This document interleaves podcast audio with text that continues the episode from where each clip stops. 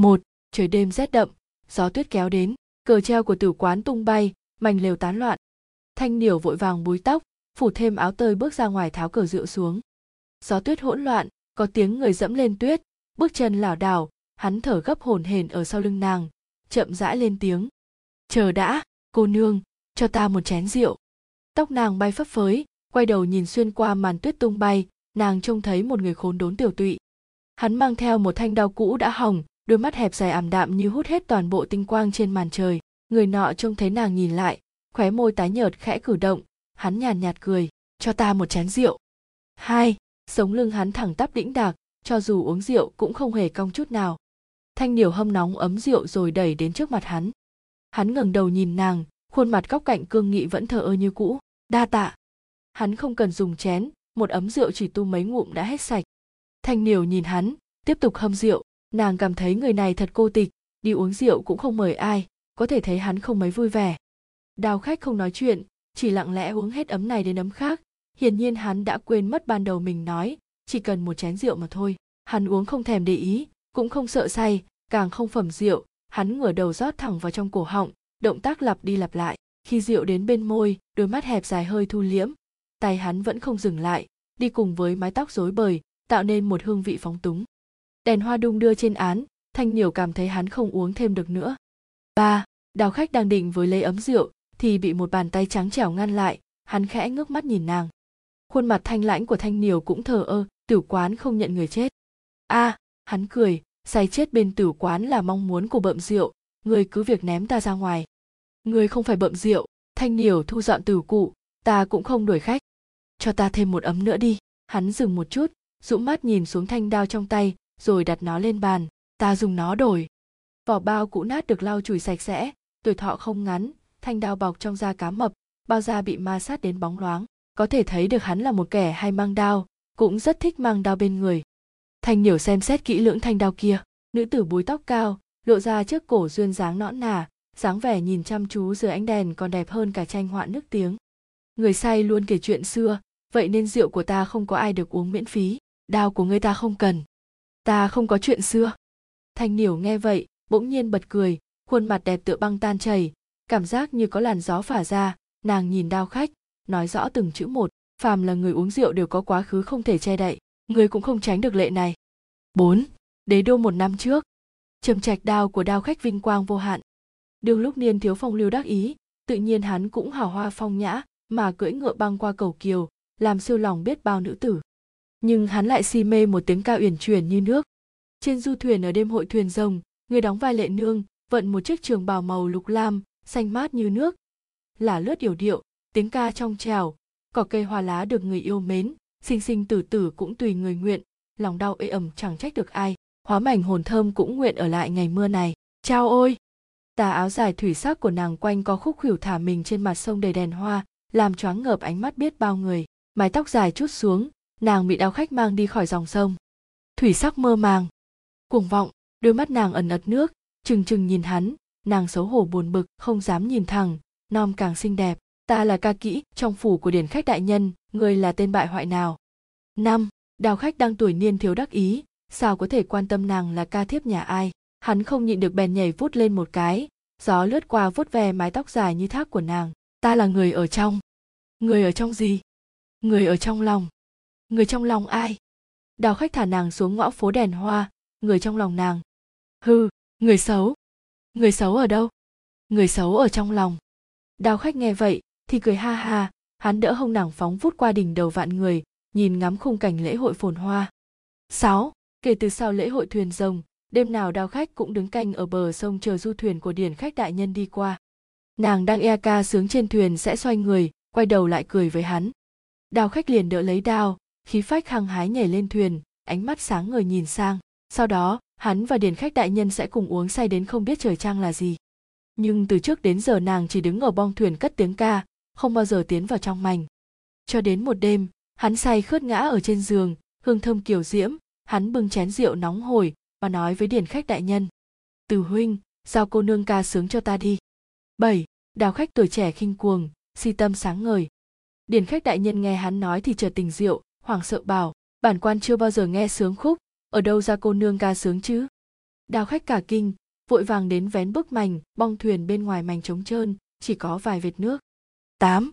kể từ đó đào khách không bao giờ gặp lại nàng nữa sau này ngư dân mới nói cho hắn ngày xưa các đại nhân luôn thích đưa kỹ nữ lên du thuyền vào đêm chấn đông vương tế trời lúc trước nữ nhi gia tộc các quan cửu khanh bị đưa đi hiến tế điển khách đại nhân chỉ có một nàng thiên kim làm sao nỡ bỏ cho được thế nên mới dùng chuỗi hạt vàng, mua lấy một tiểu cô nương của hộ dân kia, nói là mang về phủ làm ca kỹ. Nhưng chúng lại đưa nàng lên trên sông, bịt mắt nàng và nói rằng, đêm nay nàng phải sướng khúc ở trên bè. Sau đó chúng trói nàng trên một chiếc bè nhỏ, lại thả một ngọn lửa xuống sông. Tiểu cô nương bị trói vào bè, ống tay áo màu lục lam lướt trên mặt nước. Nàng bị che mắt, mới đầu không biết lửa đang tới, vẫn nhẹ nhàng cất tiếng ca trên dòng sông. Lửa bén vào tóc rồi cháy lan sang quần áo nàng nàng đau đớn nhỏ giọng nức nở đại nhân, là ta hát quá khó nghe sao? Đại nhân, sao lại như có lửa thiêu? Đau quá, đại nhân. Nàng không dám khóc thành tiếng, chỉ có thể chịu đựng đau đớn mà thút thít, nhỏ giọng gọi rồi tiếp tục hát đi hát lại. Hát đi hát lại. Chín, lại thêm một mùa lễ hội thuyền rồng. Du thuyền của điền khách đại nhân bị phóng hỏa một cách khó hiểu. Tiếng hát êm đềm trong trẻo cất lên triền miên trong ánh lửa. Đào khách ở trên bờ dương đao chém hết người đến dập lửa một âm thanh rõ ràng, dễ nghe vang ở bên tai hắn. Lạ thay mưa sớm đố kỵ anh tài, chút xuống một chén lệ trào xin dâng vài giờ mưa hoa, gửi tặng khách nhân khắp khắp thế gian. Lửa thiêu đốt bóng trăng trên mặt nước. Đào khách lội xuống sông, lại không nhìn thấy ai. Thậm chí hắn còn chưa biết tên nàng. Cuối, lạ thay mưa sớm đố kỵ anh tài, chút xuống một chén lệ trào xin dâng vài giờ mưa hoa, gửi tặng khách nhân khắp thế gian. Thanh điểu gõ nhẹ vào ấm rượu, sướng to câu ca đào khách lắng nghe tiếng hát, say ngủ ở trên bàn. Đinh. Rượu bị gõ thành gợn sóng. Thanh niểu dừng nét bút. Câu chuyện đã kết thúc. Một, đào khách đi rồi. Để lại cho thanh niểu một đợt gió xương thanh niểu cân nhắc kỹ lưỡng, đoán rằng đã sắp đến lúc, nàng lao hương rượu còn vương trên đầu ngón tay, đi ra ngoài treo cờ lên. Bông tuyết nhỏ vụn, mặt trời ẩn nấp khuất dạng. Hương rượu thoang thoảng trong làn tuyết mịn. Có người đứng bên dưới lá cờ. Có rượu không? Là một đại thúc có giọng nói trầm thấp tang thương, khuôn mặt sâu ria, giữa mày khắc sâu dấu vết thời gian, hắn ló đầu vào trong. Bán hai cân. Hai, thanh điểu rót rượu cho hắn, bổ hồ lô trong tay trông có vẻ đã cũ xưa.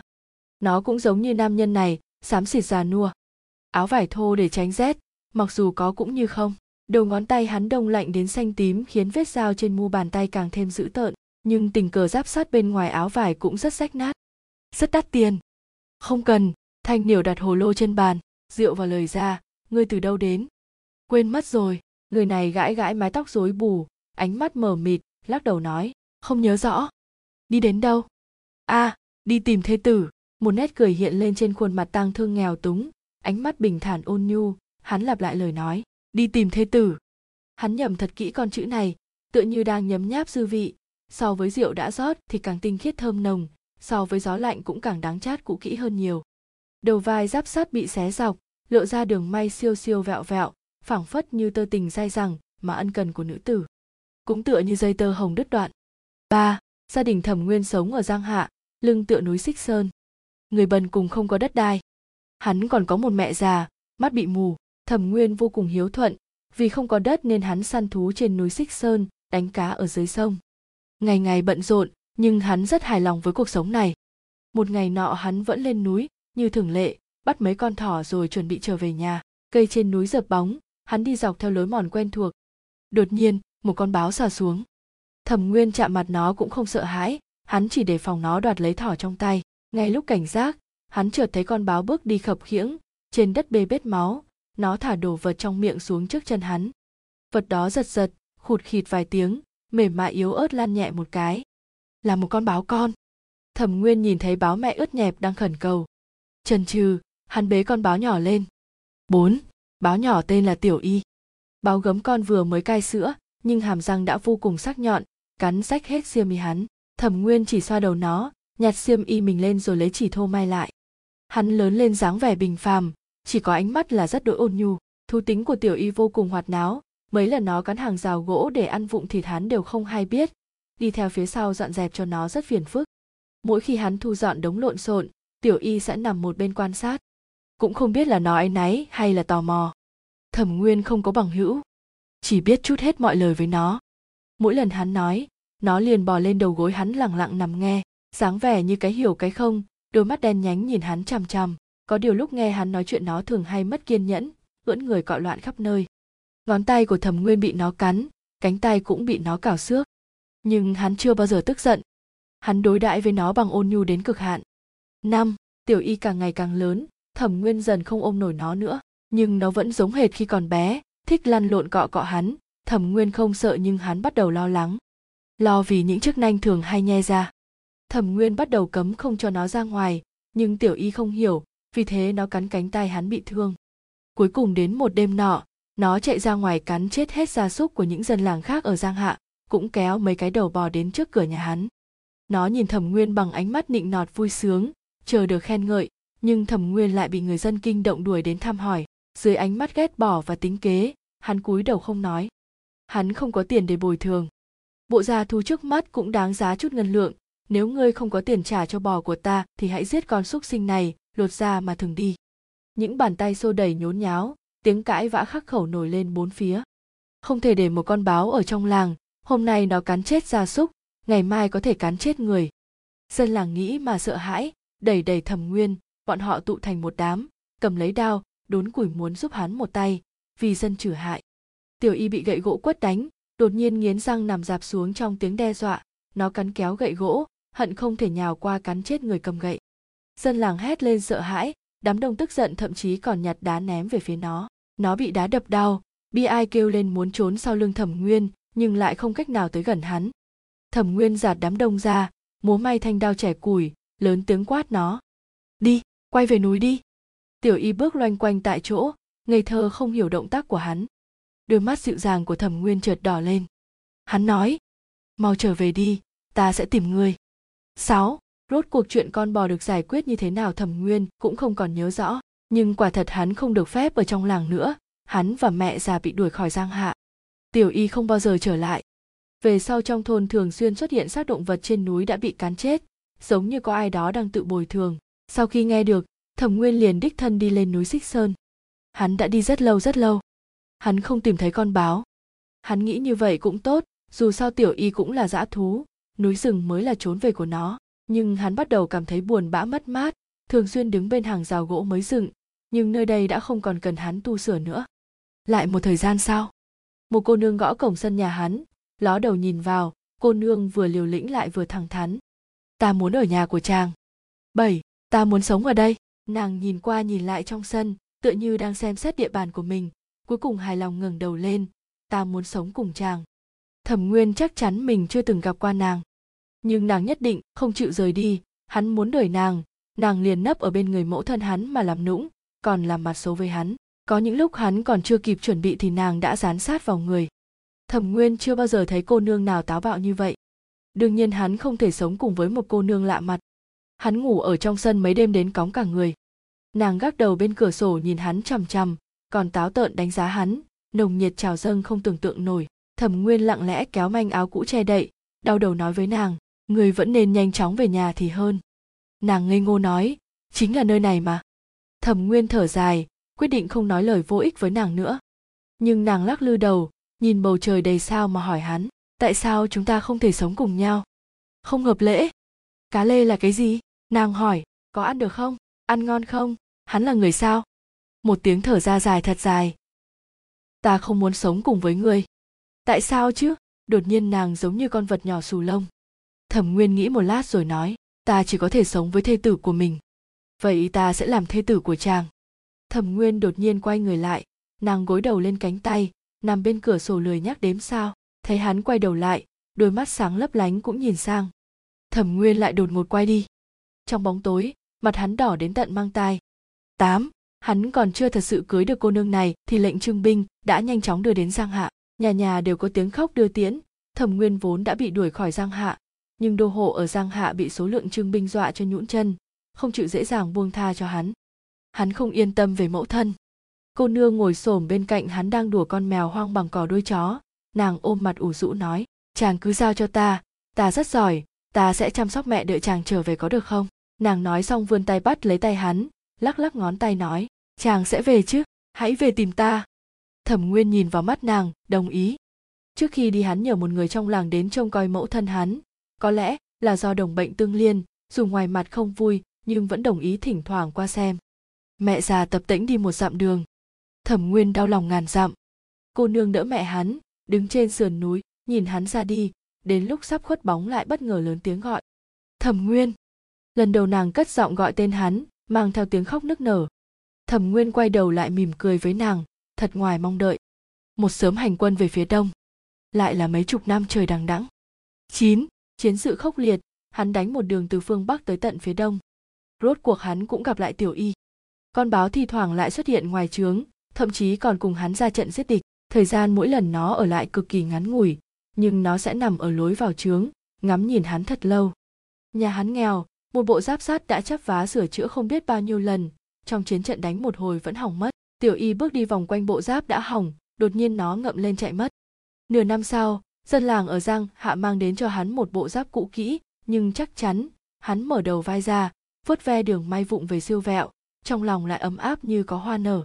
Hắn chợt nghĩ cưới một cô nương như vậy có gì mà không tốt? Hắn nghĩ khi trở về sẽ lập tức cưới nàng. Nếu nàng vẫn bằng lòng như trước hắn muốn nói hết tâm ý cho nàng nghe. Hắn muốn. Thậm chí hắn còn nghĩ tới nhiều năm sau con cháu quay quần bên gối nàng và hắn liệu nàng có còn dùng vẻ mặt ngây ngô hỏi hắn cá lê là ai vậy hay không? Tiểu y nhìn hắn đắm đuối trong đôi mắt đen nhánh chứa một sự quyến luyến khó tả. 10. Sau đó, thẩm nguyên có một giấc mộng. Trong mộng, cô nương cầm tay hắn lắc lư mà hỏi, bây giờ cá lê đã đồng ý chưa? Ừ, thẩm nguyên dịu dàng xoa xoa mái tóc nàng, đương nhiên là đồng ý. Tại sao vậy? Vì nàng là thê tử của ta, đã hợp lễ rồi. Chàng có vui không? Rất vui. Nàng cũng vui, nhẹ nhàng cắn đầu ngón tay hắn, nàng hỏi, đau không? Không đau. Tái mà, nàng nhón chân sửa mái tóc hắn, cười vô cùng rạng rỡ, nhưng nước mắt cứ rơi xuống lã chã nàng nghẹn ngào nói ta rất giỏi giang ta đã chăm sóc mẹ, cũng chăm sóc cho chàng. Từ một nơi rất xa xôi ta đã cầu được thân xác này, ta muốn được ở bên chàng mãi mãi, ta ta thẩm nguyên nàng nức nở kêu tên hắn đến khản cổ. Thẩm nguyên chật vật lau nước mắt cho nàng, nhưng những giọt lệ ấy cứ như lau mãi không hết. Nàng giống như tiểu hài tử, khóc thật to rồi xì nước mũi vào ống tay áo hắn. Thẩm nguyên ta không chờ kịp rồi, ta phải đi, ta phải đi. Cuối, nàng thật sự đi rồi. Tiểu y chết trên chiến trường hắn đành lòng mai táng nó, mang cho cốt quay trở lại giang hạ. Mẫu thân đã về với cát bụi. Nghe nói bà được chăm sóc rất chu đáo, cuối cùng đã nở nụ cười mà nhắm mắt xuôi tay. Nhưng nàng lại đột ngột biến mất. Thẩm nguyên tìm mãi chẳng thấy. Hắn cứ đi tìm đi tìm. Tìm khắp giang hạ, tìm khắp phương bắc, tìm mọi nẻo đường. Hắn cứ hỏi hết người này đến người khác. Người đã từng gặp qua cô nương như vậy chưa? Đó là thê tử của ta. Cuối cùng hắn trở thành kẻ lẻ loi cô độc. Hắn không còn nơi nào để về thê tử ngươi tên là gì? Thẩm y, nàng tên thẩm y. Nét tang thương trên khuôn mặt hắn trở nên dịu dàng bình tĩnh, mái tóc đã điểm bạc, áo rét của hắn cũ nát, bên hông có mang theo cho cốt. Cuối cùng hắn đến vén mành lên, quay đầu nói với thanh niểu. Đa tạ, tạm biệt tạm biệt. Quả mơ ở đây là mơ hạnh, hay còn gọi là mơ tây, khác với quả mơ ta hay thấy ở việt nam. Một, mùa đông giá rét cuối cùng cũng qua đi, thanh niểu ngắt cành hoa đầu xuân, sắc hồng trắng dịu dàng mỏng manh nở rực rỡ. Thanh điểu vẩy vẩy chút nước, nàng vô cùng thích thú. Cơn gió trong lành thổi xuyên qua rèm, mơn man đóa hoa, quyến luyến xoay vần. Thanh điểu sắn ống tay áo, ngâm tay trong gạo trắng mới ủ. Hoa văn mây trắng như ẩn như hiện trên tay áo màu lam, một bóng dáng lạnh lùng quạnh quẽ rừng ở trước cửa. Phảng phất như mang theo sự thản nhiên của mưa phùn gió rét. Hắn giữ cửa, tầm mắt dừng ở cành hoa. Một lúc sau mới hỏi, người có ủ mơ xanh không? Hai thanh niểu lao tay, lắc đầu nói, không. Hắn im lặng. Khuôn mặt thanh lãnh trượt trầm xuống. Ẩn bên dưới đó là một nỗi tịch mịch không rõ nguyên do, nhưng giữa đầu mày vẫn còn nét kiêu ngạo chống đỡ. Dường như hắn đeo một thanh kiếm trên lưng, nghe nàng trả lời có vẻ cũng đã đoán được trước. Uống chén rượu rồi đi, thanh niểu thản nhiên nói, đường vẫn còn dài. Đôi mắt hắn như giật nhẹ một cái, hắn ngồi xuống trước bàn có cắm hoa mơ. Lúc ngắm hoa, ánh mắt mê mang có hơi quạnh quẽ đầu ngón tay lộ ra bên ngoài tay áo trắng nõn mịn màng, không giống một kiếm khách. Chỉ là quá mức lạnh lùng, trông không giống người có thể trò chuyện. Thanh nhiều hâm nóng rượu, hai người im lặng, chỉ có tiếng gió thổi hưu hắt, nàng không nhịn được ho khan một tiếng phá vỡ bầu không khí, khách nhân sẽ đi đâu? Hắn cau mày, có vẻ đang rất buồn rầu về vấn đề này. Vậy thì từ đâu đến? Sơn ngoại. Đó chính là nơi ngoài trần thế, ẩn giật trốn núi rừng. Thanh điều biết điều không hỏi nữa, lại nghe hắn nói thì thầm hoa mơ ở đây nở sớm. Sớm hơn một chút so với những nơi khác, đi về hướng đông còn có một rừng mơ. Người nọ ngẩng đầu nhìn. Nhìn rồi lại nhìn. Hắn lẩm bẩm nói. Ta không thích. Ba, sư phụ, một khuôn mặt nhỏ nhắn trắng hồng như phấn đột ngột hiện ra yếu ớt nói với người mặc lam bào bên dưới. Mau cứu ta. Những cánh hoa màu hồng phấn bị chấn động, xào xạc rơi xuống đầu vai và tóc hắn. Ngay cả quyển sách đang mở cũng không thoát được. Hắn im lặng một lúc ngón tay trắng nõn phủi phủi hoa cánh hắn không ngẩng đầu cũng không nói chuyện. A à, sư phụ ống tay áo màu phấn dài thật dài đong đưa giữa không trung rồi khẽ quét qua phát quan bằng bạc của hắn. Khuôn mặt nhỏ của nàng nhăn lại nàng dãy dụa nói mau cứu ta đi sắp ngã rồi. Oa ngã xuống thế này đầu sẽ vùi vào trong đất sẽ lớn thành một cái cây đó. Một cây hoa anh đào. Kha khanh thanh tâm quả dục bỗng chốc khép sách lại hắn ngẩng đầu nhìn lên. Con người trầm tĩnh tựa như mặt hồ sau cơn mưa giữa hồ phản chiếu một khuôn mặt cao có sinh động, đôi mắt hắc bạch phân minh chớp chớp nhìn hắn. Ta mà thành một cái cây, có thể câu được hết cá trong hồ. Nói bậy, kha khanh giơ tay, ôm nàng từ trên cành hoa xum xuê xuống đất, hắn nhíu mày nói, núi mơ không có hồ. Nàng vỗ vỗ góc váy dính đầy cánh hoa, nghe vậy thì nghiêng đầu nhìn vào mắt hắn, có mà, hồ ở trong mắt sư phụ.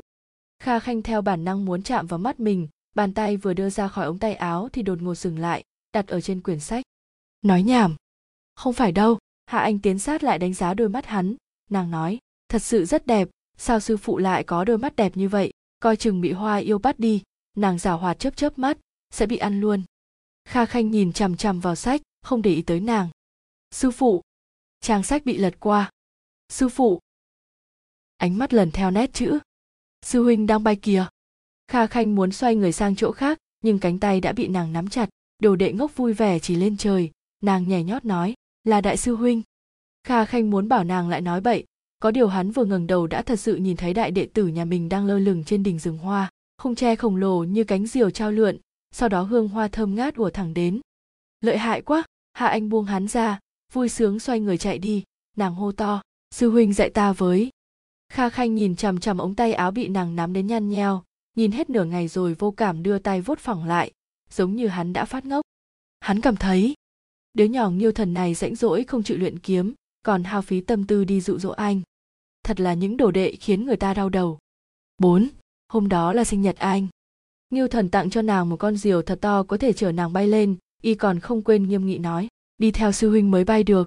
Hả anh vây quanh con diều lớn, hai mắt nàng sáng rỡ, thỉnh thoảng lại đưa tay chạm vào, nàng vui vẻ nhảy nhót, hết lời khen ngợi Nghiêu thần, cho dù nàng có nói gì Nghiêu thần cũng cúi đầu mỉm cười, thấy nàng hưng phấn khoa tay múa chân, còn cười khanh khách thành tiếng, vẻ mặt y càng thêm dịu dàng, mũi kiếm trong tay áo kha khanh chậm rãi xoay quanh đầu ngón tay tựa như đang quấn quýt dày đặc trong lòng hắn. Hắn thờ ơ uống trà lạnh như không có gì xảy ra có điều lúc hắn tặng dây buộc chuôi kiếm cho nàng trong lòng lại không có chút hứng thú nào.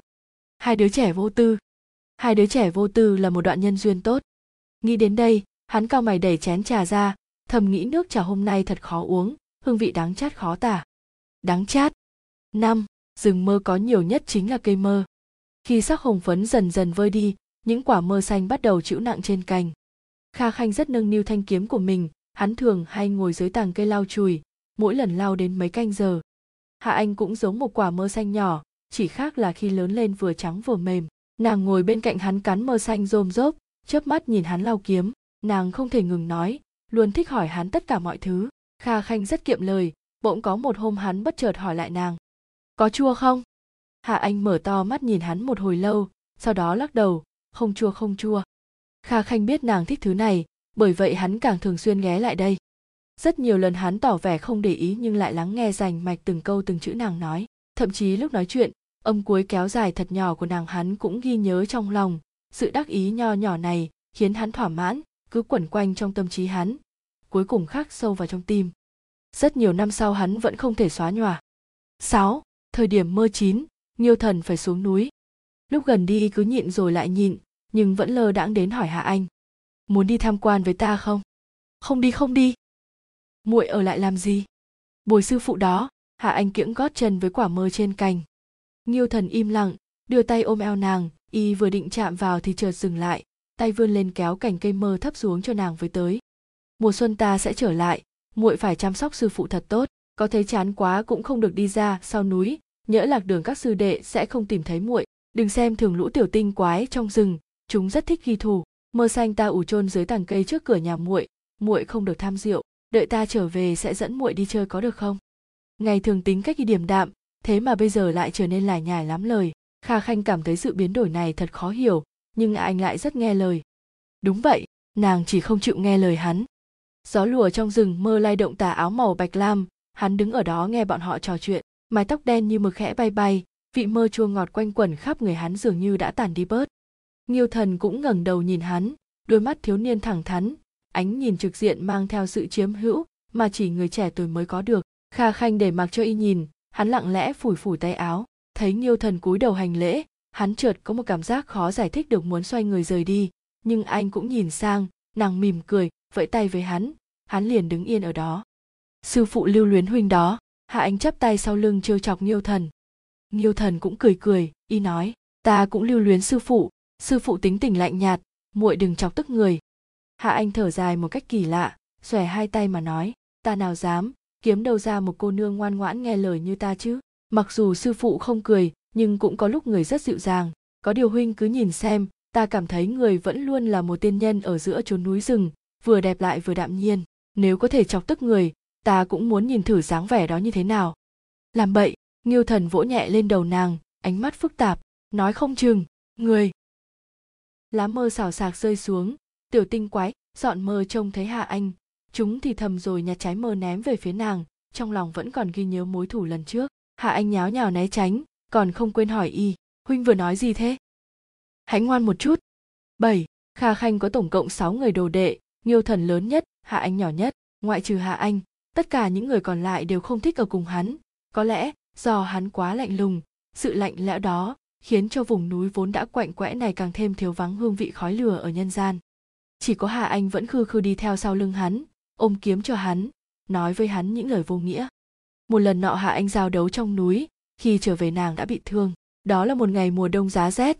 Các sư huynh của nàng lo lắng đến mức chạy đôn chạy đáo tìm thuốc ở khắp nơi nàng chỉ thấy toàn thân lạnh cóng thần trí càng lúc càng mờ mịt. Đương lúc mê mang, đầu ngón tay như bị ai đó khẽ móc lấy, vẫn lạnh. Nhưng cái lạnh này khiến nàng an tâm. Hạ anh không thể mở mắt, chỉ biết ngón tay kia vẫn luôn móc lấy tay mình, có điều lực vô cùng nhẹ, giống như nàng, chỉ cần cử động thật khẽ là có thể thoát ra. Nàng mơ hồ cất tiếng nỉ non. Sư phụ, là sư phụ sao? Ngón tay giật mình không trả lời. Sư phụ ơi, con muốn mãi mãi mãi luôn ở trong núi với sư phụ. Cùng sư phụ. Trong lúc vô tri vô thức, nàng vẫn luôn lặp lại những lời này, ngón tay kia không biết đã nghe bao lâu, cũng không biết đã sửng sốt bao lâu. Đợi hạ anh yên giấc ngủ say, hắn mới giật mình mờ mịt rút ngón tay ra. Động tác nhanh chóng lại gọn ghẽ, không có chút lưu tình thừa thãi. Hắn ngẩn ngơ nhìn đầu ngón tay mình, bên trên còn lưu lại hơi ấm của nàng, nhưng trái tim hắn lại đập thật nhanh. Trong lúc hoảng hốt hắn đứng bật dậy cong mày vội vàng rời đi hạ anh nhắm hai mắt một thứ trong suốt trượt dọc theo khóe mắt nàng từng giọt từng giọt thấm vào gối hết thảy đều biến mất không dấu vết tám lại một mùa hoa mơ nở rộ nhưng Nghiêu Thần vẫn chưa trở về.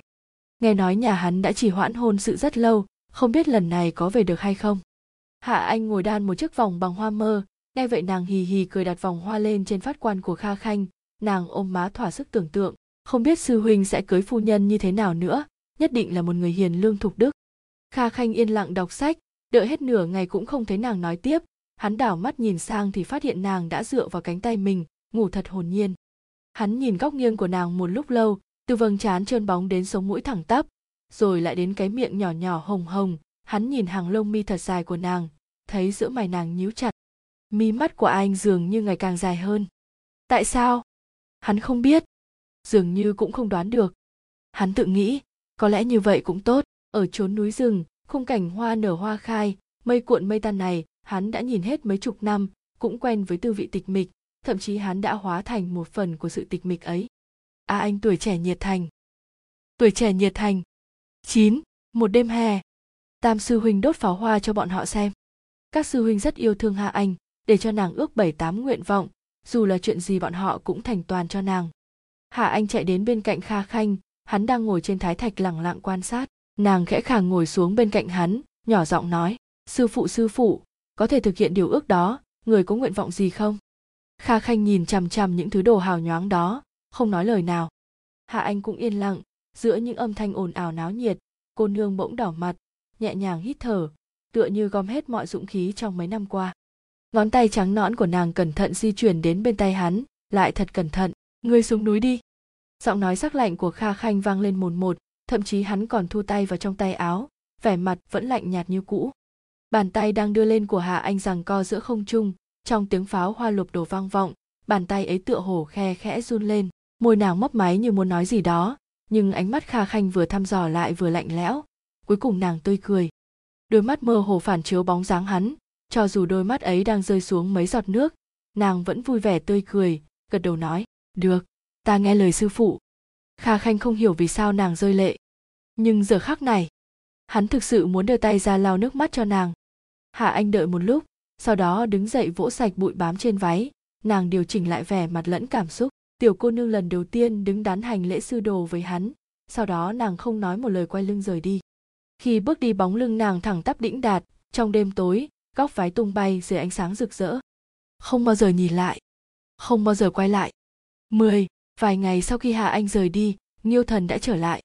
Y nghe xong liền cười cười, chỉ nói một câu, ta lo anh không dành sự đời, chỉ e thế sự vô thường, không giống như trên núi. Sư phụ, cáo từ. Ngươi muốn đi tìm nàng. Đương nhiên ta muốn tìm nàng. Nghiêu thần mang kiếm lên, nói với hắn, ta không những muốn tìm nàng, ta còn muốn chở nàng, ta muốn cưới nàng. Thanh kiếm kha khanh đang lao chùi đột nhiên vang lên một tiếng thanh thúy. Tiên trong núi vô cớ vô tình cực khổ cho sư phụ chịu đựng nàng nhiều năm như vậy. Bây giờ người đuổi nàng xuống núi để tìm yên tĩnh, vậy người sẽ phải hối hận trong yên tĩnh. Nghiêu thần quay đầu lại nhìn hắn, chậm rãi nói, ta tôn trọng tâm ý nàng, cũng tôn trọng lựa chọn của người. Nhưng sự đã đến nỗi này, đại khái ta cũng hiểu ý tứ chỗ sư phụ. Sư phụ, không hẹn gặp lại. Kha khanh nhìn vạt áo y lai động băng qua núi, bóng dáng cũng thẳng tắp đĩnh đặc giống hệt nàng, tư thế thẳng thắn chỉ tiến chứ không lùi, so với vẻ lạnh lùng kiêu ngạo ở trong núi càng hiếm có hơn hắn cứ cố chấp như thế đó. Lại mấy năm trôi qua, từng người lần lượt xuất sư, núi mơ lại khôi phục dáng vẻ yên tĩnh lúc ban đầu, tiểu tinh quái giữ rừng mơ cả ngày ăn không ngồi rồi. Kha khanh vẫn ngày qua ngày ngồi dưới tàng cây lao kiếm đọc sách, chỉ là không còn ai ngồi bên cạnh díu già díu rít nữa. Hắn bỗng nhiên cảm thấy cả ngọn núi yên tĩnh đến đáng sợ. Ngày đêm bắt đầu gian nan, năm tháng bắt đầu vô tận, dường như hắn đã đánh mất thứ gì đó, hoa mơ nở, rồi lại tàn bao nhiêu mùa, hắn vẫn chờ đợi bấy nhiêu năm hắn phát hiện bản thân cũng không hẳn sống trong cô độc. Hắn vẫn khát khao sự náo nhiệt của nàng. Kha khanh mờ mịt đứng dậy, hắn bắt đầu tìm kiếm trong rừng. Hắn tìm mãi tìm mãi, cuối cùng cũng bước ra khỏi hạnh sơn.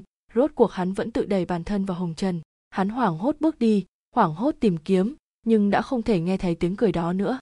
Hắn bắt đầu dò hỏi, người đã gặp qua anh chưa? A anh đang ở đâu? A anh, hãy làm bạn với vi sư một đoạn đi. Ở bên vi sư đến lúc đầu bạc răng long hoặc chỉ cần ngắm bình minh hoàng hôn với vi sư thêm một lần nữa.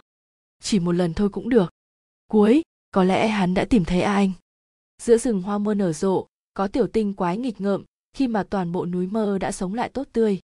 Làn váy anh dừng ở ngoài trường hiên, nàng ngồi xuống bên cạnh hắn quạnh hiu bụi bặm, cười nói, sư phụ. Kha khanh muốn vươn tay vỗ mái tóc nàng.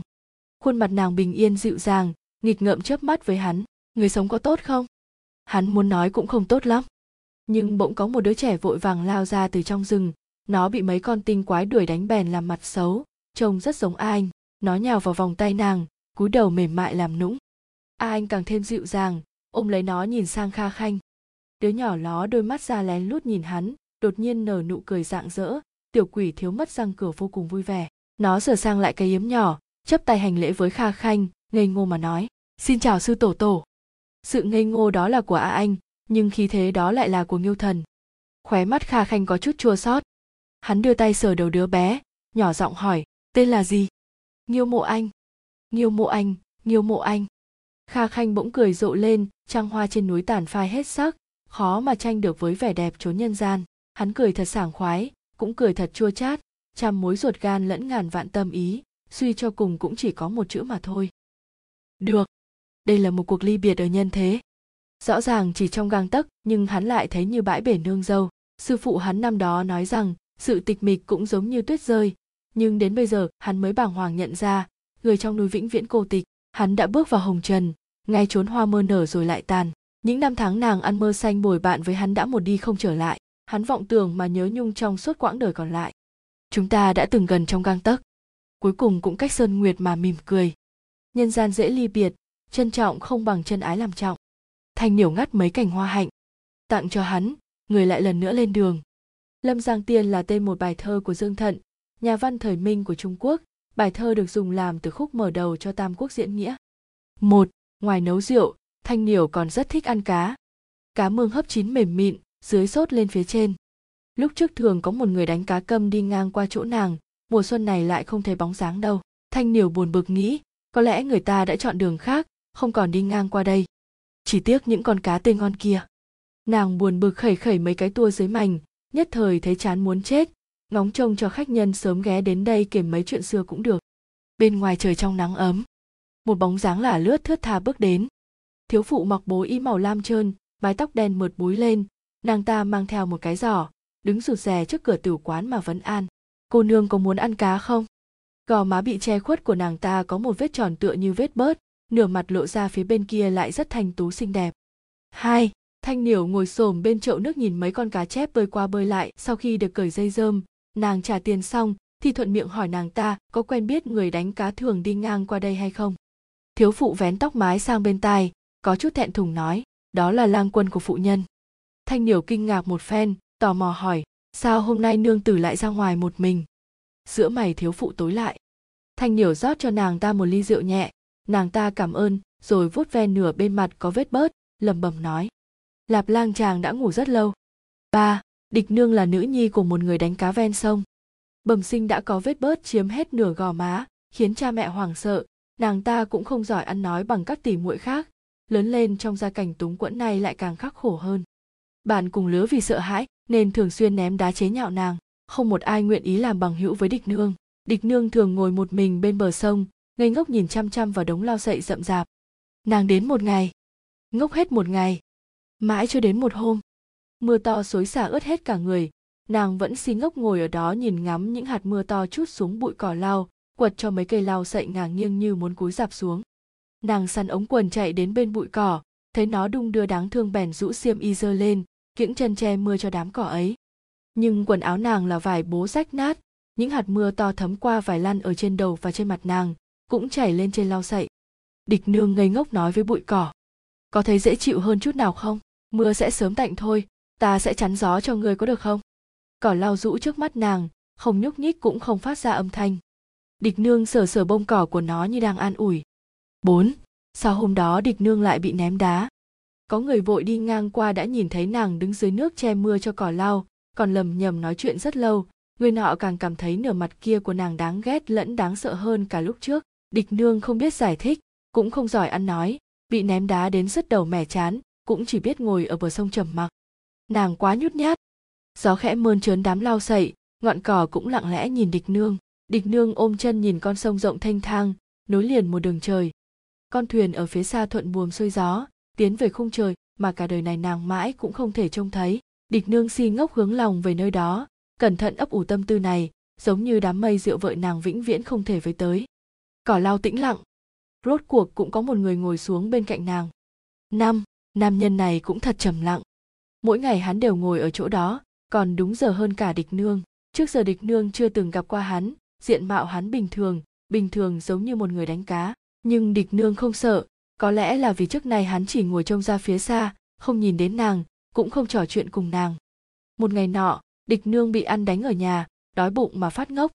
Nam nhân kia im lặng thật lâu đột nhiên từ bên kia đẩy tới một bọc thức ăn. Địch nương chưa bao giờ được cho đồ, nàng thụ sủng nhược kinh lại lo lắng hãi hùng, cuống quýt đẩy đồ trở về. Nam nhân lặng lẽ nhìn nàng, hắn chậm rãi vươn tay về phía nàng, ánh mắt thành khẩn không chút ác ý. Địch nương, như bị ma xui quỷ, khiến đưa tay sang, ánh mắt nam nhân dừng trên bàn tay tinh tế lại trồng chất vết thương của địch nương, nhẹ nhàng đặt thức ăn vào trong lòng bàn tay ấy. Ánh mắt hắn nhu hòa, mang theo cảm giác chữa lành địch nương mở gói giấy vàng vẫn còn nóng hổi ra, bên trong là thịt bò kho đã được cắt gọn thành từng miếng. Nàng chưa bao giờ được ăn bò kho, có lẽ đã bị mùi hương kia dụ dỗ, khóe mắt trượt nhói lên, nàng vẫn quật cường gạt đi nước mắt. Nam nhân nhìn nàng khó hiểu. Địch nương nhe răng cười với hắn. Ta muốn mang cho cha mẹ ta ăn, có được không? Nam nhân gật đầu, tiếp tục ngồi ở đó. Địch nương ngượng ngùng đỏ mặt, nhỏ giọng hỏi người tên là gì? Nam nhân nghĩ nghĩ từng nét từng nét viết hai chữ lên trên khoảng bùn đất giữa hai người, nhưng địch nương không biết chữ, nàng đành ghi tạc con chữ ấy trong lòng. Sau này, nàng nhờ lão tú tài duy nhất trong thôn xem cho mới biết hai chữ kia đọc là chức lạp. Chức lạp.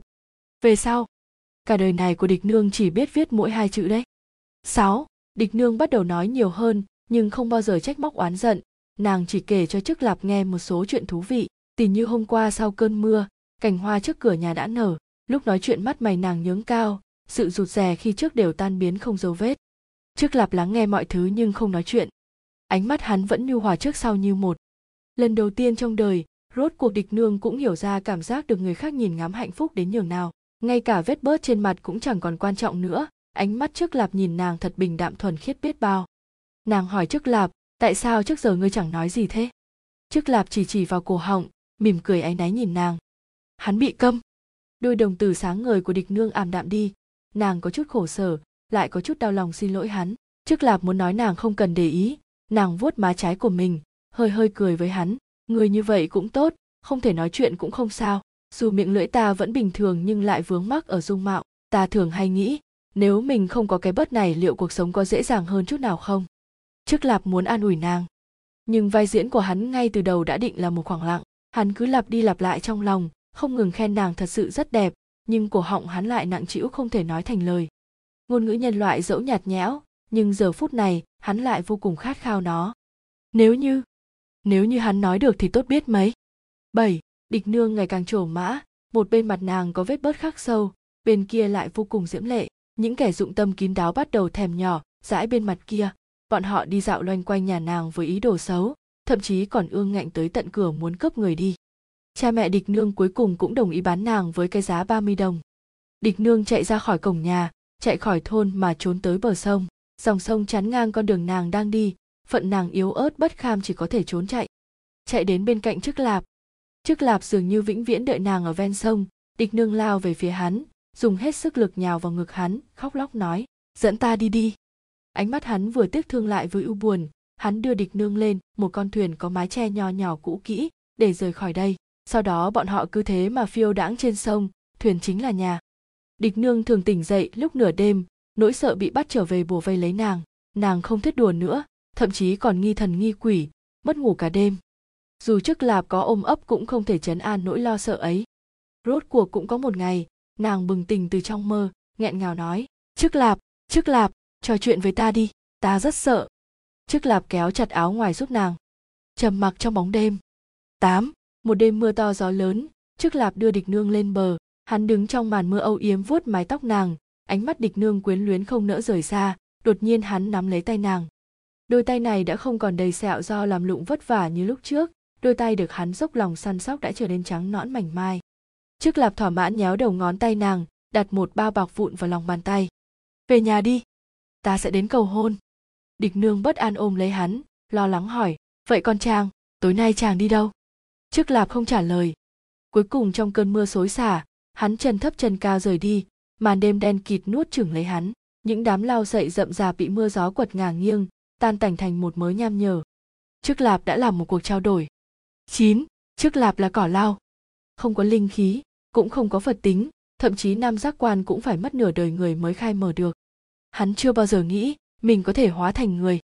Ít nhất là trước khi cơn mưa tầm tã kia chút xuống trước khi cô nương ngốc kia che mưa cho hắn, trước khi hắn vụng về lại ngốc nghếch làm bạn với nàng, hắn chưa bao giờ nghĩ đến. Một sinh linh ngu dốt như vậy thậm chí còn không thể gọi là tinh quái. Mà thứ cảm xúc đầu tiên hắn nếm trải được lại là xót xa. Sau đó, hắn đã làm một cuộc giao dịch với con ngao trường sinh ở dưới sông, hắn muốn trở thành người. Ngao trường sinh lấy đi tiếng nói của hắn. Hắn dùng thân phận người câm làm bạn với nàng. Khi hắn đến tìm ngao trường sinh lần nữa, con ngao khổng lồ sinh mệnh vô biên già nua chỉ độn mở một mắt ra để đánh giá hắn, nó nhả ra một mớ đất cát. Cây sậy ngu rốt ven sông, ngươi muốn lấy gì để giao dịch đây? Ngoại trừ sinh mệnh thì ngươi chẳng có gì cả. Ta nguyện ý dùng sinh mệnh đổi lấy giọng nói. Không, ngao trường sinh nhắm mắt lại. Từ trước khi bản cổ khai thiên lập địa, ta đã được nuôi dưỡng trong hỗn độn. Mạng sống của ta còn kéo dài hơn cả trời đất thế đạo. Thứ ta không thiếu nhất chính là sinh mệnh. Hỗn độn, dùng để chỉ trạng thái mênh mang trước khi hình thành vũ trụ. Trong đó khí hình, chất vẫn còn là một khối nguyên vẹn chưa bị phân ly, nói chung là một quan niệm cổ đại về không gian và thời gian. Cầu xin ngươi trả giọng nói lại cho ta, ngươi muốn gì ta cũng bằng lòng. Ngao trường sinh im lặng thật lâu lâu đến nỗi mấy con cá bơi đến kiếm ăn chơi đùa trên lớp vỏ đầy rêu xanh của nó. Cuối cùng nó thở dài xuyên qua màn nước, nó nói, ta sẽ trả cho ngươi. Tuy nhiên, hình phạt do vi phạm giao dịch rồi cũng sẽ đến, bởi vì ngươi dùng thủ đoạn để có được thân xác con người này nên hãy thẳng thắn thành khẩn mà quay về làm sinh linh. Người trở về đi. Cuối, chiếc lạp chèo thuyền lắc lư trở lại bên cạnh địch nương. Hắn mở lời cầu hôn. Cuối cùng bọn họ đã ở bên nhau. Dù vậy hắn dần dần suy yếu, chỉ có thể dựa vào giấc ngủ gian nan để duy trì thân xác con người. Nhưng chuyện này có là gì đâu? Địch nương sẽ quán xuyến hết thảy mọi chuyện trong căn nhà nghèo túng. Nàng sẽ ở bên cạnh hắn, chờ đợi lần tiếp theo hắn tỉnh dậy.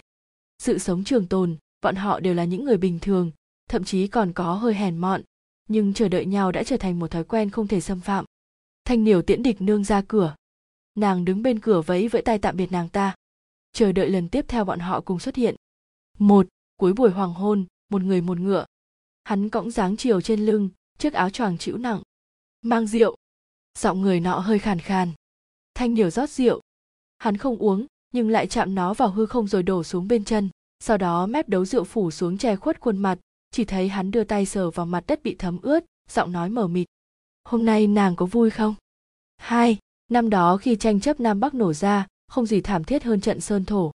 Trận chiến này đã đặt nền móng cho hòa bình nam bắc 30 năm sau đó. Như vậy mà 80 vạn bá tánh dọc theo nam bắc mới có thể trở về quê hương, không còn bị chiến tranh chia cắt. Cứu lấy mấy trăm vạn ruộng đồng ở vùng ven không hóa thành đất khô cằn cõi giúp cho vô số người chồng người con trưng binh bình an trở về quê nhà. Nhưng trận chiến này cũng cướp đi nửa đời sau của bạch giận. Ba, bạch giận là một lãng tử. Chuyện này ai ai cũng biết, hắn lang thang từ đế đô đến phân giới nam bắc.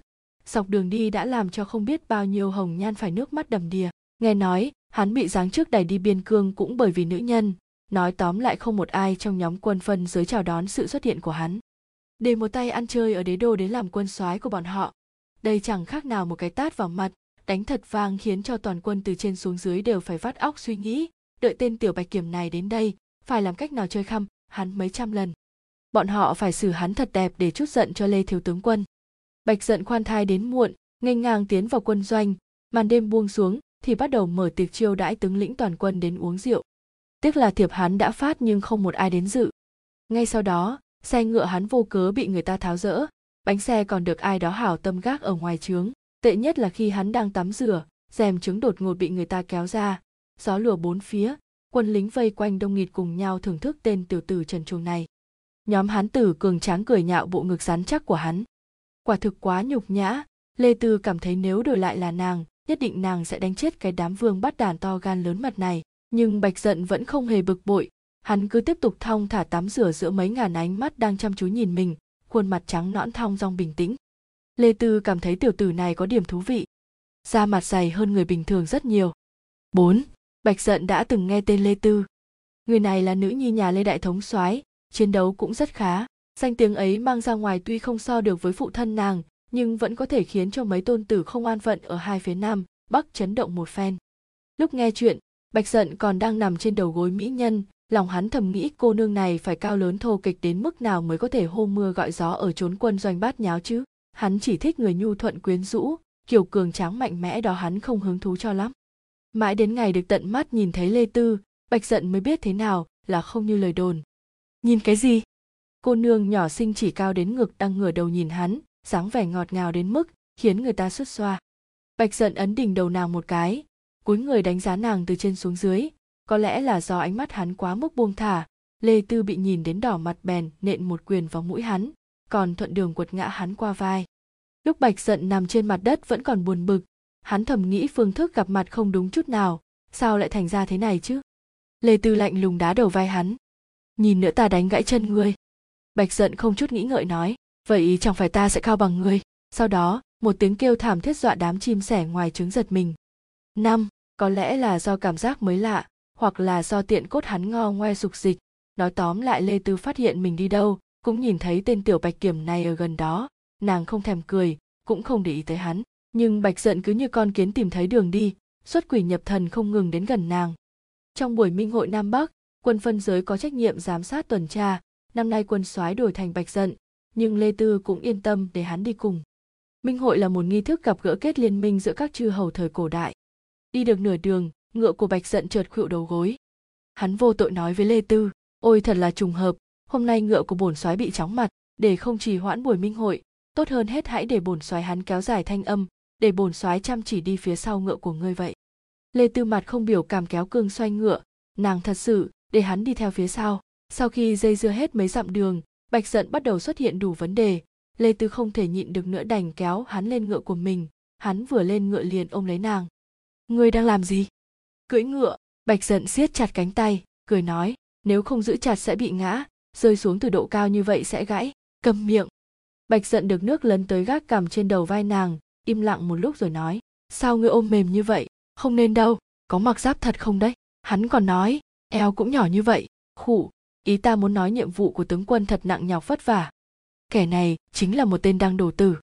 Đăng đồ tử là tên của một sĩ phu cùng thời với tống ngọc, một trong tứ đại mỹ nam của trung quốc cổ xưa. Đăng đồ tử ám chỉ kẻ háo sắc là do xuất phát từ điển cố xích mích giữa đăng đồ tử và tống ngọc.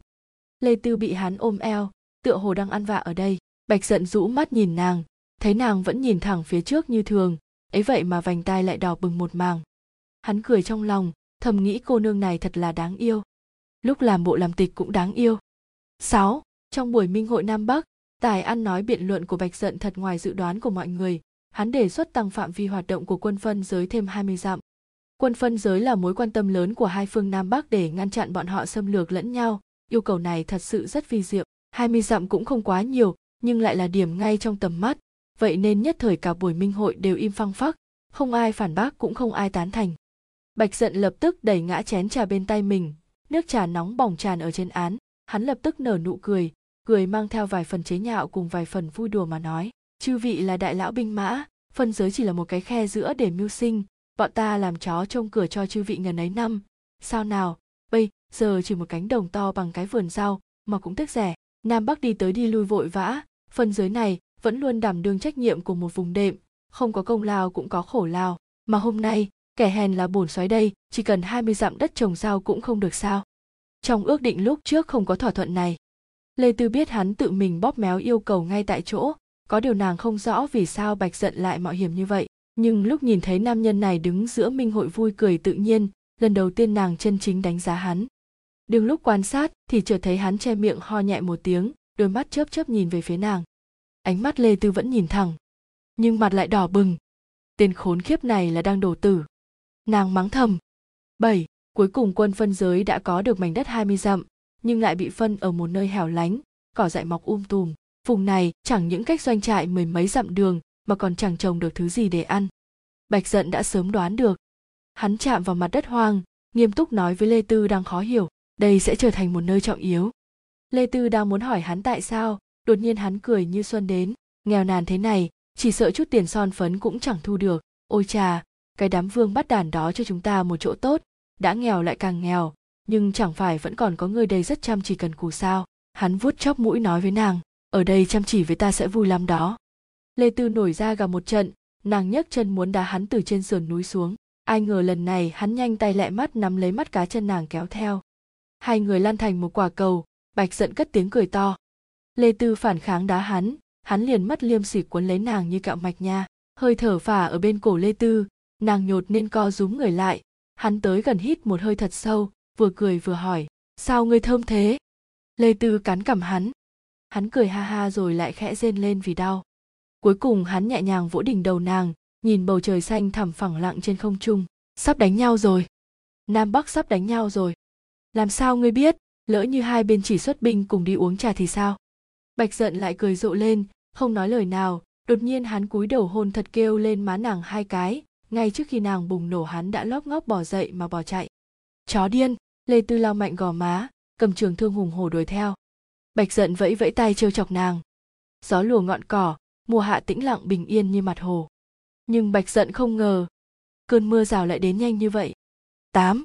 Điều mà Bạch giận hối tiếc nhất trong cuộc đời này chính là ngày đó, trời xanh cỏ mướt, hắn đã không bày tỏ lòng mình với nàng hắn tưởng rằng mọi chuyện đã nằm hết trong tính toán hắn vốn không hiểu thứ vô thường nhất trong thiên hạ chính hai chữ tưởng rằng lãng tử tự phụ muốn quay đầu đã không địch nổi cái vô thường cuồn cuộn chảy kia vô thường có nghĩa là mọi sự đều thay đổi không có sự vật nào bất biến trong hai thời điểm nối tiếp nhau 9. Cột khói báo động đột ngột bốc lên từ phía nam quân doanh, mấy chục vạn kỵ binh lặng lẽ, không tiếng động dừng ở ba dặm bên ngoài vùng phân giới.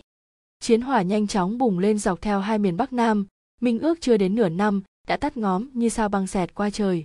Nam muốn đánh lên Bắc, Bắc muốn đánh xuống Nam, khu phân giới hoặc là mở cửa quy thuận một phương, hoặc là trái phải hai bên đều mất hết hy vọng.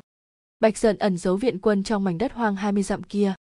Ngày đó loạn chiến một hồi lâu, viện quân đột ngột sông thẳng lên trước, khu phân giới nghênh đón kẻ địch. Lẽ ra Bạch Dận phải đánh một trận thật đẹp, nhưng hắn không ngờ mấy mươi vạn kỵ binh cũng đang ẩn mình ngay gần đó.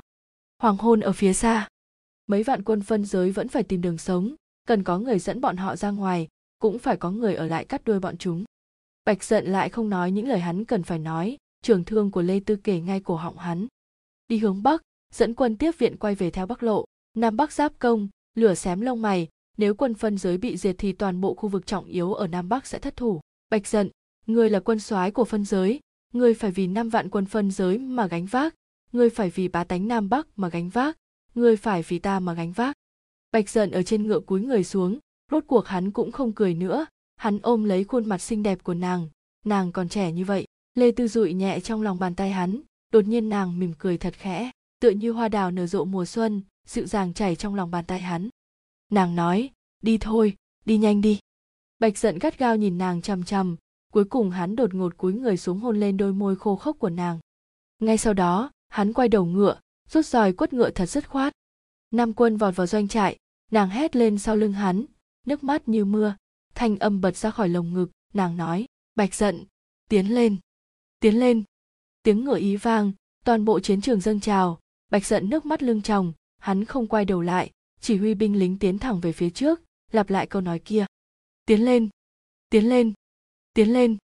Đường về mênh mông, bọn họ không còn đường thối lui, ngoại trừ tiến lên phía trước thì không còn lựa chọn nào khác. Thời khắc này trên vai hắn nặng ngàn cân, hàng vạn sinh mệnh cùng hàng vạn vinh quang, chỉ có máu và nước mắt đã đổ xuống mới có thể giúp hắn chống đỡ.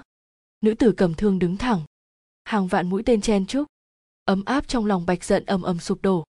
Nàng ngã quỵ thẳng tắp, không bao giờ đứng dậy nữa. Bạch. Nàng buông trường thương, dưới bầu trời xám xịt, bàn tay mảnh khảnh như đang nhẹ nhàng nắm lấy thứ gì đó. Những ngón tay xinh đẹp sớm máu chạm vào bóng dáng hắn ở giữa biển đao, đồng tử giãn nở, ánh mắt dịu dàng dần tan rã. Màu trắng bị vó ngựa váy đỏ. Trận chiến sơn thổ đã sắp kết thúc. Cuối, Bạch Dận đã quay lại, bỏ lại đoàn quân phân giới yên lặng ở phía sau.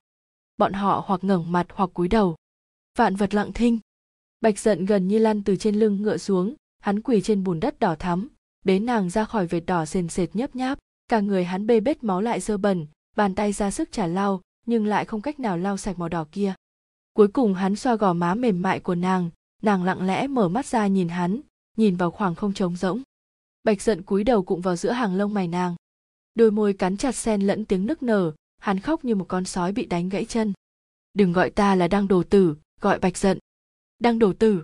Thật đáng yêu. Thật là đáng yêu. Áo choàng của nam nhân chạm đất. Hắn không cười. Một, ngày hạ trời nắng gắt, đầu óc thanh niều trì trệ. Nàng ướp lạnh rượu mận xanh trong giếng ở hậu viện, vừa lấy ra định nếm thử thì trông thấy một bàn tay khớp xương rõ ràng, đang xoay quanh chậu đá mát lạnh. Ngay sau đó giọng nói ôn nhuận của nam tử vang lên. Nghe nói ở đây cô nương ủ rượu rất ngon, xin hỏi có rượu mận xanh hay không? Thanh niểu bất đắc dĩ nhìn nhìn y rồi lại nhìn vò rượu, muốn im lặng không nói, nhưng cuối cùng cũng thành thật lên tiếng, mới ủ. Nam tử này dáng dấp rất đẹp, đôi mắt sâu, hút hồn khiến người ta đắm chìm vẻ ngoài đào hoa thu hút như vậy, nhưng giữa mày lại tao nhã ôn nhuận, trông lễ độ khách khí không chút tàn niệm. Nam tử cầm lấy vò rượu nhỏ không thèm nhìn, khách sáo nói cảm tạ với thanh niều nàng thật sự hiếm gặp được vị khách nào như vậy, nhịn không được bèn lắm miệng hỏi một câu, nếu uống cùng với người khác thì một vò làm sao đủ? Y quay đầu mỉm cười. Không sao, một vò vừa đủ. Hai, an nại là một người sống trong thành tố thu. Người này quả thật không giống như tên của y, trời sinh ấm áp như ngọc phong thái ưu nhã trong thành tố thu, phàm là thơ hội tiệc rượu mà không mời y, thì mọi người đều than một tiếng thô thiền ngay cả an thiếu mà cũng không tới, khác nào thiếu đi sự lịch thiệp tao nhã. Mọi người đều kính cẩn gọi y một tiếng an thiếu, chỉ duy nhất một người không gọi như vậy. An nại nại. Một cái đầu bù xù lộ ra phía trên tường viện, mái tóc buộc lại bằng một cái lược bí bằng thanh ngọc. Nữ hài vừa mới ngủ chưa dậy, lọn tóc xoăn đung đưa trong gió, nàng nghiêng đầu chăm chú hỏi, tại sao chim lại bay? Ngón tay lật trang sách, an lại nói, có cánh. Vậy còn huynh huynh không có cánh nhưng cũng bay mà. An lại vẫy tay về phía nàng, lại đây đây là một bí mật, chỉ có thể nói thầm. Kiều nam nam muốn trèo sang, nhưng nàng quá thấp, nhảy hết nửa ngày cũng chỉ có thể gác trên đầu tường. Nàng chun mũi nói với y, không qua được, sao tường này lại cao vậy chứ? An lại bước tới, vươn tay bế nàng từ trên cao xuống. Rõ ràng có thể đặt xuống đất, nhưng y lại cố tình ôm nàng thật chặt. Sau bữa trưa lại ăn vụng cái gì? Bánh táo đỏ. Nàng đỏ mặt nói, đừng nói chuyện này nữa, làm như ta mập lên vậy. An thiếu khiêm tốn nhã nhặn nhướng mày, còn muốn nghe bí mật không? Kiều nam nam gật đầu. Y nói, được thôi. Sau đó chỉ vào mặt mình, ánh mắt nghiêm túc nhìn nàng chằm chằm. Một cái đi. Kiều nam nam đỏ bừng mặt, nhanh chóng hôn lên má y. Nàng lập tức che mặt lại thúc giục nói, mau nói đi. Ừ có lẽ ta cũng có cánh. Không đời nào. Ở đây an nại nhẹ nhàng vất nàng lên trên, rồi lại vững chắc đỡ nàng xuống đất trong tiếng cười khanh khách. Kiều nam nam làm mặt quỷ, mẫu thân ta bảo những người nói chuyện như vậy đều là đang đồ tử. Không sai, an nại gõ chán nàng, có ai nói, với muội như thế muội lập tức nói lại với ta. Vậy mà huynh còn nói. Ta thì khác. Hả? An nại lại cười nhưng không nói thêm nữa. Đương nhiên y phải khác. Đây là thanh mai của y, ai dám cư xử tùy tiện với nàng y liền dám, khiến cho kẻ đó biến khỏi tố thu thành miễn là người đó vẫn còn chân. Ba, an nại lớn hơn kiều nam nam 12 tuổi. Lúc kiều nam nam vừa đầy tháng thì an nại vẫn luôn ở bên cạnh nàng. Khi ấy trưởng bối là kiều phu nhân và an phu nhân đang trò chuyện tràn đầy hoan hỉ, chợt nghe thấy tiếng kiều nam nam khóc giống lên. Kiều phu nhân dỗ trái dỗ phải vẫn không khá hơn chút nào. Lúc đó an nại đã là danh quan ở tố thu thành, thiếu niên tuấn tú như ngọc, bất động thanh sắc đứng ở một bên trông rất mát mắt. Xưa nay y vốn không gần gũi với tiểu hài tử lập tức muốn lui ra ngoài. Không ngờ kiều nam nam vẫn đang đều giọng mà khóc bất chợt giống to lên về phía y. Kiều phu nhân thấy thế vội vàng vẫy tay. An nại còn chưa ôm muội muội, lại đây nhìn xem. Nói không chừng đứa nhỏ này thích con đó. An nại căng ra đầu bước đến, duỗi tay vỗ vỗ khuôn mặt tròn xoe của kiều nam nam, muốn chịu thua. Không ngờ ngay sau đó kiều nam nam lập tức nín khóc. Con người đen nhánh đáng thương nhìn y nấc cụt không ngừng. Mũi vào khóe mắt khóc đến đỏ bừng, vừa nhỏ vừa mềm như con mèo con an nại chạm vào mũi nàng, thốt lên câu đầu đầu tiên kể từ lúc bước vào cửa. Ngoan. Bốn. Kiều nam nam chẳng những khóc lớn, mà lúc biết bỏ cũng bỏ rất giỏi. An nại thường đến tìm kiều đại nhân, lấy cớ là đến thảo luận học vấn để đi gặp nàng, một bên y bị nàng bò lên bò xuống, một bên lại âm thầm kinh ngạc cảm thán sao vật nhỏ này lớn nhanh như thế. Ban đầu lúc về nhà góc áo y ướt nhẹp nước miếng, sau này lúc trở về thì đầu ngón tay lại toàn là dấu răng nho nhỏ an nại vẫn nhớ rõ lần đầu tiên kiều nam nam gặm ngón tay mình. Thiếu niên vốn đã thành thục bỗng cứng đờ hết nửa ngày. Y ôm nàng trên đùi cẩn thận quan sát thật lâu. An nại rất đỗi ngạc nhiên vì chiếc răng sữa nho nhỏ kia. Kiều nam nam vẻ mặt bình tĩnh, lại cắn cằm y một cái. An nại lại luống cuống tay chân một trận. Lúc đầu kiều nam nam nói chuyện không rõ lắm. Nàng ôm chân y gọi an nại nãi. Đến khi kiều nam nam ba bốn tuổi, thì nắm lấy góc áo an nại chạy loạn khắp nơi. An nại vẫn luôn đảm đương vai trò một huynh trưởng hiện giờ kiều nam nam 12 tuổi, đậu khấu niên hoa, hồn nhiên rực rỡ. Mà đến nay an nại vẫn chưa hứa hôn, nam nhân nội tâm trấn tĩnh, càng ngày càng thu liễm hơn. Ngoại trừ mỗi năm nâng tường viện nhà mình cao lên theo kích thước của kiều nam nam, thì dường như y cũng không có ý đồ gì khác. Về lý do tại sao phải nâng tường viện cao lên theo kiểu nam nam, sao tưởng nhà huynh lúc nào cũng cao như vậy, ta leo không tới. Không có gì. Kỳ lạ thật, kiều nam nam tò mò đánh giá bức tường, trước giờ chưa từng thấy nó cao đến mức này trước khi nói thì đã ha ha cười rộ lên, nàng hỏi, huynh cho nó ăn cái gì sao? An nại bế nàng lên phóng qua từ đầu tường bên kia. Ừ có lẽ đã ăn quá nhiều. Sau đó y chạm vào mái tóc nàng trong ánh mắt nàng ngước nhìn. Mấy ngày nữa ta phải đi đế đô, muội ở nhà phải ngoan ngoãn, đừng làm mẹ muội tức giận. Đi đế đô làm gì thế? Kiều nam nam vươn tay ôm lấy cánh tay y đang đặt ở đỉnh đầu mình, con người mở to, đế đô xa như vậy. Đi gặp bằng hữu. An nại không yên tâm nói, đừng leo cây cũng đừng trèo tường nữa. Ừm, kiều nam nam nghiêm túc gật đầu thật mạnh, ta nghe lời huynh. An nại nhìn đôi mắt to tròn hấp háy kia mà đau đầu. Năm, an nại đã đi được nửa tháng. Mặc dù từ đầu y đã đoán được kiều nam nam sẽ không ngoan ngoãn nghe lời, nhưng đến khi tận mắt nhìn thấy nàng, ngồi xổm ở hậu viện với một tên tiểu quỷ kiều gia phiền phức không biết từ đâu ra, y mới thật sự nhận thấy chuyện này không đơn giản như vậy. Trên đầu kiều nam nam còn dính lá cây. Nàng hỏi kiều nhiễm ở bên cạnh con trùng này thật sự có thể bắt cá sao? Nàng nghiêm chỉnh nhìn con run trong lòng bàn tay. Khuôn mặt búng ra sữa của kiều nhiễm vừa đáng yêu lại vừa tuấn tú. Hắn nhìn kiều nam nam mà cười sán lạn. Có thể thật mà, ta dẫn ngươi đi xem. Kiều nam nam khẽ oa lên một tiếng, ngồi xổm ở đó đặt con run đất xuống mặt đất mềm. Đầu ngón tay nhẹ nhàng chọc chọc nó, nàng nói, nhìn nó đáng yêu quá, ta không muốn nó bị cá ăn mất. Kiều nhiễm ngây ngốc nhìn sườn mặt trắng trẻo mềm mại của nàng lông mi thật dài của nữ hài tử chớp chớp nhìn về phía hắn. Con người nàng trong suốt liếc nhìn một cái đã thấy đáy khiến người ta nhịn không được mà nhớ tới dòng nước mùa xuân trong veo chảy róc rách. Mặt hắn đỏ lên nhanh chóng cúi đầu xuống hắn nói năng có hơi lấp bấp. A à, người người thích là được. Nam nam nam nam. Hắn cúi đầu liếc ngang liếc dọc chợt thấy một con bọ cánh cứng bỏ ra từ bên dưới lớp lá cây. Y cầm con bọ lên đưa tới trước mặt kiều nam nam mà nói người đã thấy nó chưa? Cánh của con bọ khẽ động đậy ngay trước chóp mũi của kiều nam nam. Nàng hoảng sợ né đi, nhưng vẫn hiếu kỳ nói, nhìn nó lạ quá. Con bọ kia dãy giụa thoát khỏi tay kiều nhiễm, bò đến đầu ngón tay hắn, sắc mặt kiều tiểu công tử tái nhợt, lập tức phủi phủi tay. Một bàn tay xinh đẹp bắt lấy con bọ rồi cúi người kéo lấy kiều nam nam. Kiều nam nam liền cong mắt cười rộ lên, a nại nại. Kiều nhiễm vẫn đang ngồi xổm trên mặt đất ngửa đầu nhìn người nam nhân này, hắn phát hiện y quá cao cao đến mức khiến mình phải luôn ngước mặt nhìn lên. An nại từ trên cao nhìn xuống rồi tươi cười ôn hòa như xuân phong, y nói, kiều biểu đệ. Kiều nhiễm thành thật gật đầu. An nại sờ đình đầu kiều nam nam, ta đi gặp phụ thân muội muội có muốn đi cùng không? Kiều nam nam tức khắc quên cả mấy con run, bàn tay còn dính bùn lôi an nại chạy về phía trước, ta đi với huynh nhà kiều nhiễm muốn gọi nàng, nhưng khi bắt gặp mắt của an nại thì hắn bỗng hoảng sợ một cách khó hiểu. Hắn nhìn góc áo trắng tinh như tuyết của an nại rồi lại rũ mắt nhìn bộ quần áo bẩn của mình. Tiểu thiếu niên nội tâm mẫn cảm nắm chặt tay thành quyền, cảm nhận được một sự chênh lệch khó tả. An nại tươi cười nhã nhặn lại thân thiện, khiến cho kiều nhiễm thấy rất không thoải mái. 6. từ sau lần đó an nại sang, số ngày yểu tố thu tựa hồ càng ngày càng ít đi. Kiều nam nam ghé vào đầu tường nhà y nhìn xem, lá phong đỏ đã phủ kín cả viện nhưng an nại vẫn không trở về. Kiều nam nam có chút cô đơn. Những ngày phụ thân nàng ngồi trên bàn làm việc đến khuya cũng càng ngày càng nhiều nàng không quá hiểu chuyện, nhưng vẫn có thể cảm nhận được bầu không khí khẩn trương. Khi mưa gió sắp đến, cánh bướm đượm ý thù vướng vào những cành, vỗ cánh bay thế nào cũng không thoát ra được. Kiều nam nam đưa tay đẩy cành hoa ra, giúp nó, nhưng cánh bướm lại vô lực lao xuống bùn.